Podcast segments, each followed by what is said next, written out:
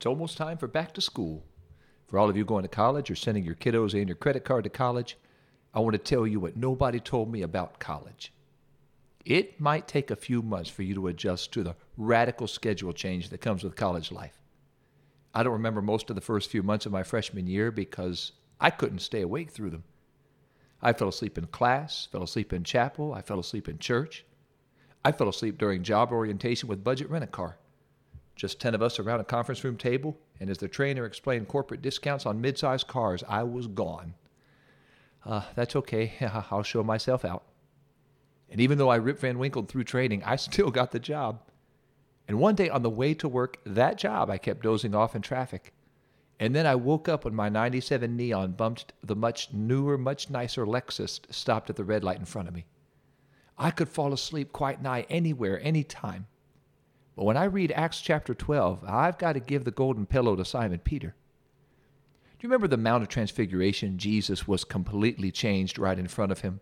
Moses and Elijah came all the way from eternity, stood next to him in time, and Peter missed most of it because he was asleep.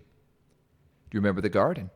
The very night Jesus was arrested, tried, the next day crucified for the sins of all mankind. Peter fell asleep there too. But this one amazes me. Tomorrow was Peter's big day, but it's not his birthday or graduation day or wedding day. Tomorrow was execution day and Peter was soundly snoozing on martyrdom eve. King Herod had rounded up four squads of soldiers. Some scholars tell us each squad was a team of four soldiers, and my advanced math tells me that 16 soldiers were assigned to guard one unarmed preacher. I did stay awake during math class. And Simon Peter was chained between two soldiers, chains that bound him to the prison, to the guards, or both. And then there were the other guards, armed guards in front of the door keeping the prisoner in the prison. And then there were the two guard posts in front of the prison. And finally, the closed iron gate that led to the city. Simon Peter was secure in one of Jerusalem's most secure strongholds, and he was asleep on the night before he was to be tried and then killed. Whether or not Peter knew it, somewhere in the middle of that dark city, in the middle of the night, there was a humble home still lit by a candle because God's church had gathered in that house to pray for Peter's deliverance. And God heard their prayers and sent an angel to rescue Simon Peter. Good day to you, Simplify listeners. You're listening to LJ Harry, and you're listening to Tie Your Shoes on Simplify.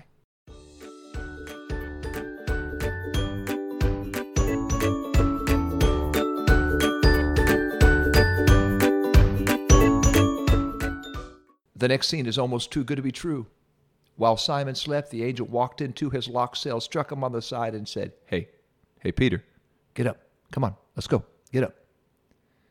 Peter shook himself and woke up, looked up, spoke up. Who in what world are you? I'm an angel. Am I dreaming? Not anymore. And I'm here to get you out of here. When Simon woke up and got up, his chains fell right off his wrists. Well, that had to make a clang, but the guard beside him didn't even grunt. Then the angel told Simon Peter to do something I find so very interesting. Before they took one step in their escape plan, the angel told Peter to get dressed and tie his shoes. Tie my shoes? Okay, can do. I've been trying to tie my shoes since I was six. This angel just walked through prison bars and past prison guards. He could have put Peter's sandals on him, tied him in a double bow, and slapped a Nike swoosh on the side for fashion. But the angel and Peter weren't going anywhere until Simon Peter tied his own shoes. Now, the angel knows there's no way this guy's getting out of prison alive. There's no way the fisherman turned preacher will free himself from the chains on both wrists and the guards on both sides. And he can't unlock the door to escape from his prison cell and he certainly can't get past the armed guards who guard the cell. And he couldn't find his way through the labyrinthian maze that snaked through the inner prison if he had a map and GPS. And he couldn't make it past the guard towers and the highly trained, heavily armed guards whose lives depended on keeping prisoners in and rescuers out. And Simon Peters certainly couldn't open the iron gate that closed at night to keep the city safe. There was absolutely Nothing Simon Peter could do to free himself and save his life and stave off death's determined hand except get dressed and tie his shoes. So the angel stood there and tapped his foot And God waited for Peter to do what he could so God would do what Peter could not. If I knew I only had eight hours left on this blue and green globe, I don't think I'd be asleep. I'd be thinking of a way to leave the prison, or I'd be making sure I was ready to leave this world. It's time for an all night prayer meeting. But somewhere in the middle of that dark city, God's church had gathered together in one house to pray for Simon Peter's deliverance. And when they prayed, God heard, and God sent an angel to rescue Simon Peter. Do you see the difference? A small group of persecuted Christians huddled in one house to pray. Simon Peter, guarded by Rome's smartest and strongest, but a thousand Roman swords could not keep one angel out of prison to get Simon Peter out because God's church was praying. I'm sure when they gathered together in that house to pray, they all thought, we can't do anything. We can't rescue Simon Peter. We don't even really know where he's being held, how many guards there are. We don't know how to get in there to get him out of there. There's nothing we can do except there's, well, yeah, there is one thing we can do. We can pray. And we already know what we can't do. So did they, so did Simon. He knows he's not getting out of there alive because there's no way he can overpower the guards and find his way out of there alive. He's a dead man if he tries it on his own. We already know what we can't do. We can't save anybody. I'm sorry. We can't put broken homes back together. We can't reconcile divorced moms and dads. We can't break somebody's addiction to prescription drugs or illicit drugs. Moms and dads, you probably can't bring your kids D minus up to a B plus. We can't erase the felony on our record. We can't give a regretful, tearful teenager their purity back. We can't make a lost soul pray. We can't heal broken bones from an accident or a broken heart from a breakup. There's a growing list of we can'ts. You know them well, I know them well. But what if there was one thing we could do? What if we just tied our shoes? What if we just do what we can do and then we trust God to do what we can't? When Simon Peter put on his coat and laced up his sandals, the next few scenes in Acts 12 are miraculous. Peter and his angel bodyguard walked out of the prison cell and wound their way through the prison. Want you to put yourself in Peter's freshly tied sandals. If any of those guards see him, he's done. At first, I'm sure he's a little skittish. They probably whispered or just tiptoed, slinked past that first guard tower, but no response from the guard. And so they walked past the second guard tower, no response from that guard, not even a cough. I, I got to think Simon Peter got a little brave. Kind of waved his arms, jumped up and down. Hey, fellas, I'm busting out of here. And then they came to the iron gate of the city. And without anybody pushing on it or anybody pulling it, that weighty iron gate opened on its own. And Simon Peter followed the angel down one street, down another. And when Peter realized this was really real, and he realized where he was, the angel left because Simon Peter could walk the rest of the way.